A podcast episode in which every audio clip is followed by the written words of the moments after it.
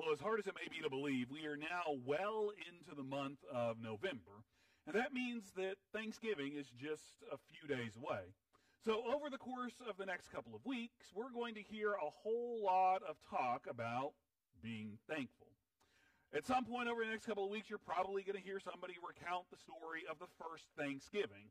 And you're going to be reminded that if the pilgrims could be thankful after everything that they had to face and endure during their first year in the New World, that they could be thankful, then surely we can be thankful as well. Or when you turn on TV, you're going to see some news stories that offer you five ways, or uh, five ways, or eight tips, or ten secrets on how you can be more grateful in your life. Or when you're scrolling through social media on your Facebook page, you're probably going to see at least a few of your Facebook friends who are trying to write down one thing they're thankful for every day between now and November the 23rd. But here's the thing. Even though we are going to hear a whole lot of talk over the next 10 days or so about being thankful, the simple truth is that we aren't great at being grateful. It's true. We aren't great at being grateful. As a matter of fact, when it comes to being grateful, a lot of us have at least a little bit in common with a character by the name of Dudley Dursley. Now, in case you're not familiar with that name, Dudley Dursley is Harry Potter's cousin. And in the very first book in the series, Harry Potter and the Sorcerer's Stone, we find out the kind of person that Dudley Dursley is when his birthday rolls around. So this is what we're told. Harry was frying eggs by the time that Dudley arrived in his kitchen with his mother. Dudley looked a lot like his dad or Harry's uncle Vernon. He had a large pink face, not much of a neck, small watery blue eyes, and thick blonde hair that lay smoothly on his thick head. Aunt Petunia often said that Dudley looked like a baby angel. But Harry often said that Dudley looked like a pig in a wig.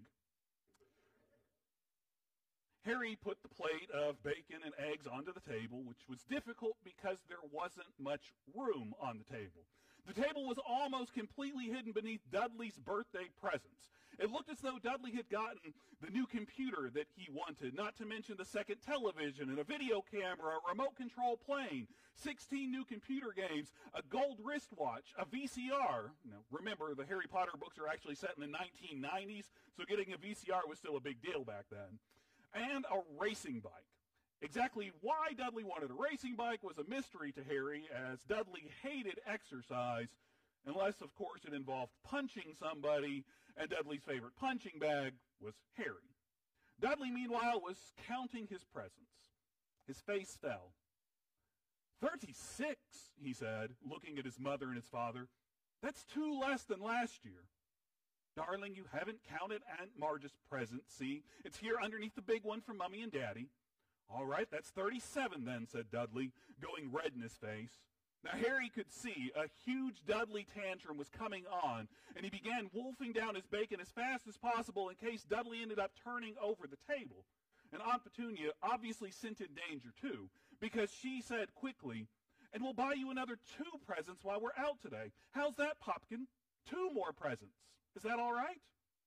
Dudley thought for a moment. It looked like very hard work. Finally, he said, So I'll have 30, 30, 39 sweetums, added Aunt Petunia. Oh, Dudley said, heavily, and grabbed the nearest parcel.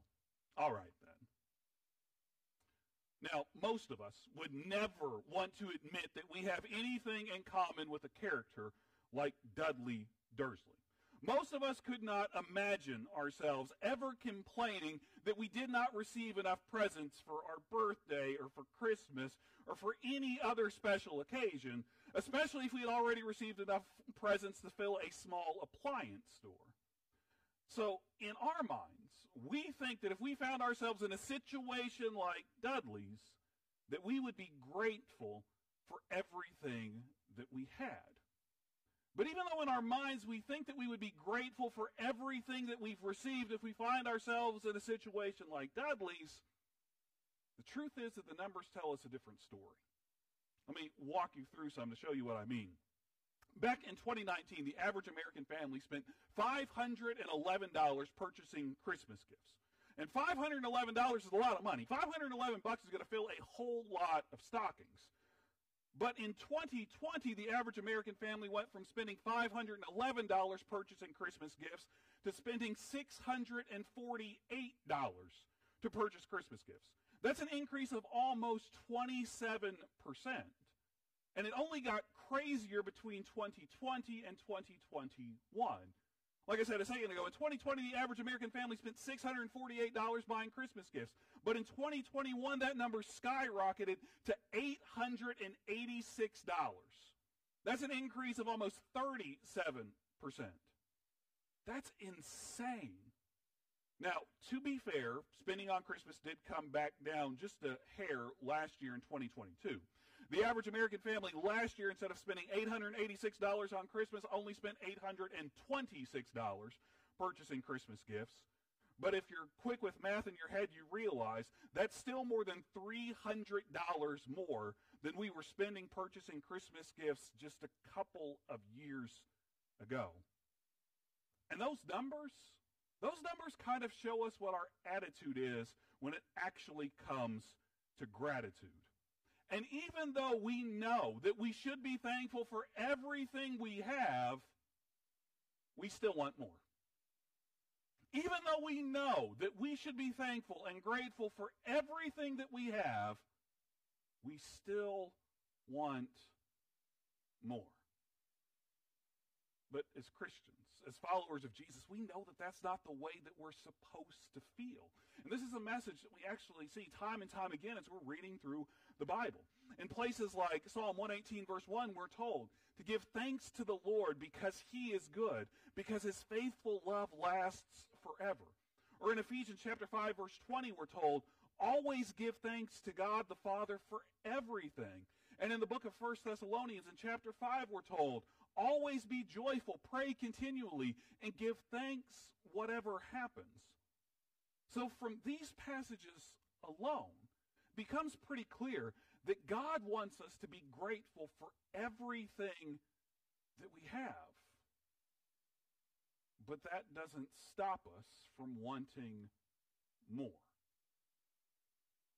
So, what are we supposed to do about that? What are we supposed to do when everything in our world around us, when our hearts and our souls sometimes want us to get more and more and more, but God tells us to be grateful for what we have? Well, that's what we're going to spend our time together throughout the Thanksgiving season here at Melbourne Heights talking about. Over the next few weeks, we're going to be talking about what each of us can do to be more grateful in a world that can often be so greedy. And we're going to do that through this series of sermons called Enough is Enough. And as we start into this today, as we start thinking about how we can combat our desire to always get more, even though it contradicts the way that God actually wants us to live our lives, I can't think of a better place for us to start than with the story that we're going to be taking a closer look at today. So if you've got a Bible close by or a Bible app on your phone, I'd encourage you to open it up to Luke chapter 3. Luke chapter 3, and as you're finding it, let me just give you a little bit of background information on the book of Luke. Now, Luke is essentially a biography of Jesus. So in the book of Luke, you're going to be able to read about Jesus' birth, and you can read about his baptism. You can read about Jesus' ministry, and you can read about the miracles that Jesus performed. You can read about Jesus' crucifixion and his resurrection.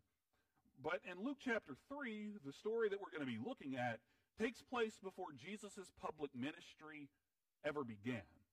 And in Luke chapter 3, we're going to meet a person that we call John the Baptist. And John the Baptist, he spends his time preaching and teaching to help prepare the way for Jesus. And that's exactly what John is doing at the beginning of Luke chapter 3. He's preaching and he's teaching. He's trying to prepare the way for Jesus by telling the people in the crowds that have gathered to listen to him that they're not living their lives the way that God wants them to. But John's not being very tactful or polite in the way that he is preaching this message. All right? So at the beginning of Luke chapter 3, as John is telling these people they're not living their lives the way that God wants them to, he refers to them as a brood of vipers. It's probably worse than somebody saying that we have something in common with Dudley Dursley, right? And he also warns them that if they don't change their ways, that God's going to cut them off. Now, this isn't exactly the way that any of us would try to thinking to think about making friends or influencing people. But this is exactly what John does, and this is where I want us to pick up in the story today. So let's take a look at Luke chapter 3 together, and I want us to start reading in verse 9. And here's what John the Baptist says as we begin in this passage.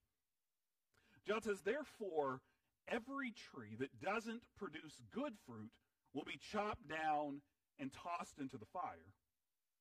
The crowds asked him, What then should we do? Now, I want to pause right here for just a second because those two verses that we just read, they're basically talking about the same thing that we've been talking about throughout this message.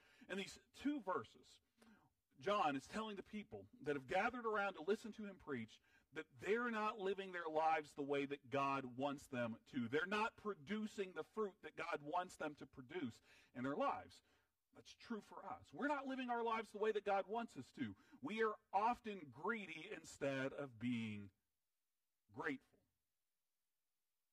So the people that are listening, they hear what John says. They hear that they're not living their lives the way that they're supposed to be living them.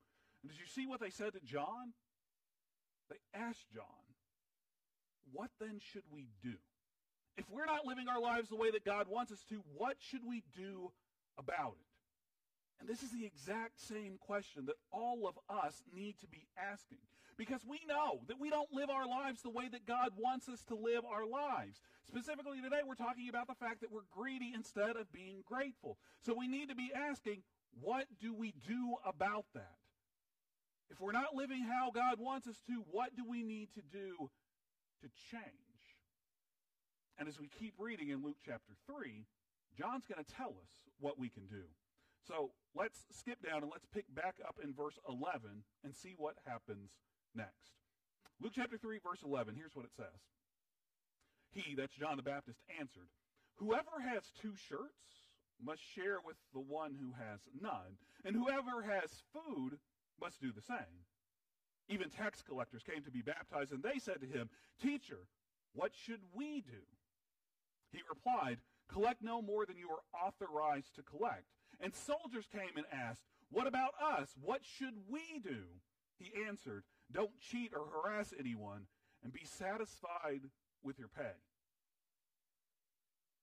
All right, so in these verses that we just read, we find out that there are three different groups of people who are there listening in the crowds as John the Baptist is preaching. There are these three separate groups who hear John's message, who understand that they're not living their lives the way that God wants them to. So these three separate groups, they come and they ask John, what should we do? And the way that John answers their question is going to help all of us better understand what we can do when we're not living our lives the way that God wants us to. What we can do when we're being greedy instead of being grateful. So what is it that John tells these groups to do? Well, I want to start out by talking about what John tells the tax collectors and the soldiers to do. But before we can jump in and see what John says to the tax collectors and soldiers, we need to take a step back so that we have a better understanding of who these tax collectors and soldiers were.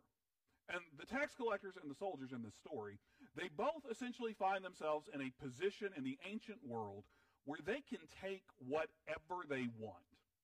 If you were a tax collector working for the Roman Empire in the first century, the way that that worked is that you would have been responsible for collecting taxes in a given area. And that meant that the Roman Empire expected that you would pay the Roman government taxes of a certain amount. And it all depended on the area that you were in. But functionally, the way that this worked is that if you lived and worked in an area where the Roman government expected to receive a million dollars worth of taxes from your region, that's all you had to pay to the Roman government. But that did not mean that was all that you could collect. The Roman Empire could care less if you collected a million dollars or two million dollars or ten million dollars, as long as they got the million dollars that they expected. And then you as a tax collector could pocket the rest. So this clearly sets up a situation where tax collectors in the ancient world were able to earn, or more accurately, steal a fortune. And we even see this play out a little bit later on in the book of Luke, in Luke chapter 19, when we read the story of a man named Zacchaeus. And we all know that Zacchaeus was a wee little man, but we also know that Zacchaeus was a tax collector, and a chief tax collector at that. So Zacchaeus spent his entire working life as a tax collector, ripping off everybody in the area that he was collecting taxes for. So when Zacchaeus finally meets Jesus, and Jesus changes Zacchaeus' life forever, Zacchaeus offers. He says that he is willing to repay everyone that he stole anything from four times as much as he took. So Zacchaeus had a whole lot of money. And the soldiers in the story are in a similar situation. Now, soldiers have, being a soldier has never exactly been a high paying position at any point in the history of the world. And I can tell you that with confidence because I'm a military kid. But in the ancient world, in the Roman world, Roman soldiers often supplemented their income by extortion. So in the ancient world, the Roman, there were Roman soldiers, groups of soldiers who kind of acted like the mafia did in more recent times, where they would charge protection money from fishermen or from bakers or even from tax collectors. And if these small businesses refused to pay up, those Roman soldiers would make them regret it. So these soldiers were in a position where they could take whatever they wanted from anyone. So you have these tax collectors, and you have these soldiers who are there in the crowd as John the Baptist is preaching, and they hear John's message. They realize that they're not living their lives the way that they're supposed to be living their lives. So they both go to John, and they ask John the Baptist, What should we do? And what does John the Baptist say to them? Stop ripping people off and be happy with what you have. And this is the first lesson that all of us need to learn if we want to be grateful instead of being greedy. If you want to be grateful instead of being greedy, you have to realize that enough is enough. If you want to be grateful instead of being greedy, you have to realize that enough is enough. And this is what John the Baptist wanted those tax collectors and the soldiers to realize. He wanted them to be content with what they had because John the Baptist knew that they already that God had already given them everything that they needed. They had enough to put food on their tables. They had enough to keep clothes on their backs. They had enough to put a roof over their heads. They had enough. God had given them enough. And enough is enough. So John wanted them to know that they didn't have to keep chasing after more. Same thing's true for us. God has given us everything that we need. God's given us enough that we can put food on our tables. God's given us enough that we can keep clothes on our back. God has given us enough that we can put a roof over our heads. God has given us enough, and enough is enough. So we don't need to keep chasing after more and more and more. So if you want to learn to be grateful instead of being greedy, the first thing you have to realize is that you have enough.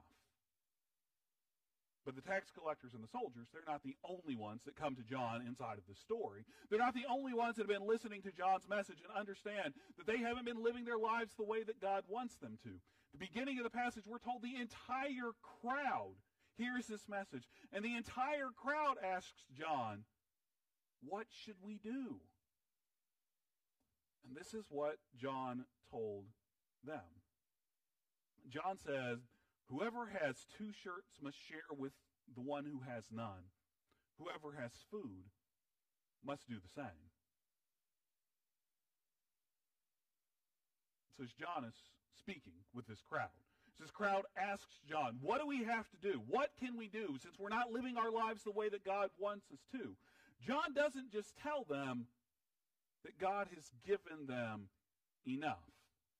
John takes it one step further, and he says that God has given many of you more than enough. You have more than enough to put food on your tables. You have more than enough to keep clothes on your back. You have more than enough to keep a roof over your head. And then John tells them what they need to do about that. John tells them if they want to be the people that God made them to be, if they want to live their lives the way that God wants them to, that they have to be willing to give and share from their abundance. And that brings us to the second thing that you and I need to do if we want to live our lives the way that God wants us to. If we want to be grateful instead of greedy, we have to share our abundance. If we want to be grateful instead of being greedy, we have to learn to share our abundance instead of trying to hoard and get more. Now, functionally, this is how this can look for us. When you go home today, if you look in your closet in your bedroom and you see a closet that is overflowing with clothes, you should donate some of your clothes to people who need them.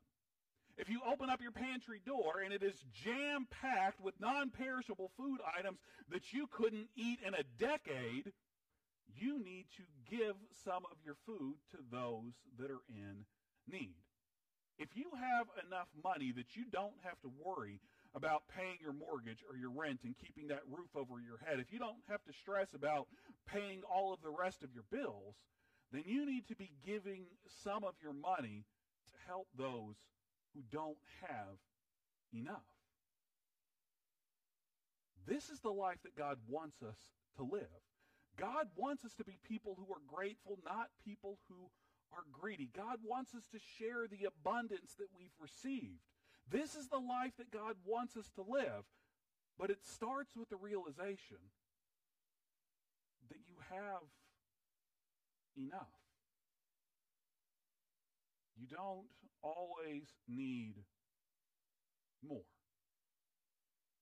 And yeah, that is a contradictory message in the world that we live in, especially this time of year. Because in the weeks leading up to Thanksgiving, we're not just thinking about the Thanksgiving meal we're going to share with our family and friends. A lot of us have also turned our attention to the next holiday on the calendar. Christmas is just around the corner. I know every year when we get ready to celebrate Thanksgiving with my family, my parents expect that we are going to show up with a Christmas list so they can start their Christmas shopping. That's the world that we live in. The world that we live in today says that we should always have a list of more that we want whether it's more toys or more books, whether it's a fancier car or a bigger house or a nicer wardrobe. We live in a world that always tells us to want more. But John the Baptist, uh, God, to realize we have enough. So if you want to live your life the way that God wants you to live your life starts with the realization that God has given you what you need. And enough is enough. And if you have enough to meet your needs, you need to share that wealth and help those who don't. Let's pray together. God, as we come to you in this time of prayer, all of us can sit convicted with the words that we've heard today. God, you know that we live in a world that is constantly seeking more. We want more money in our bank accounts. We want more clothes in our closets. We want fancier cars. We want bigger houses. We want more and more and more. God, remind us that you've already given us enough. The vast majority of people that can hear my voice right now never have to worry about where their next meal is coming from. We don't have to worry about the clothes that we wear or if they're going to wear out or fall apart. We don't have to worry about having a shelter that can keep us safe and warm at night. God, you've given us so much already. Help us to be grateful for what we have. Instead of constantly living in a world where we seek to get more for ourselves, God, open our eyes and show us where we can give more to help others who aren't as fortunate as we are. We pray this all in Jesus' name. Amen.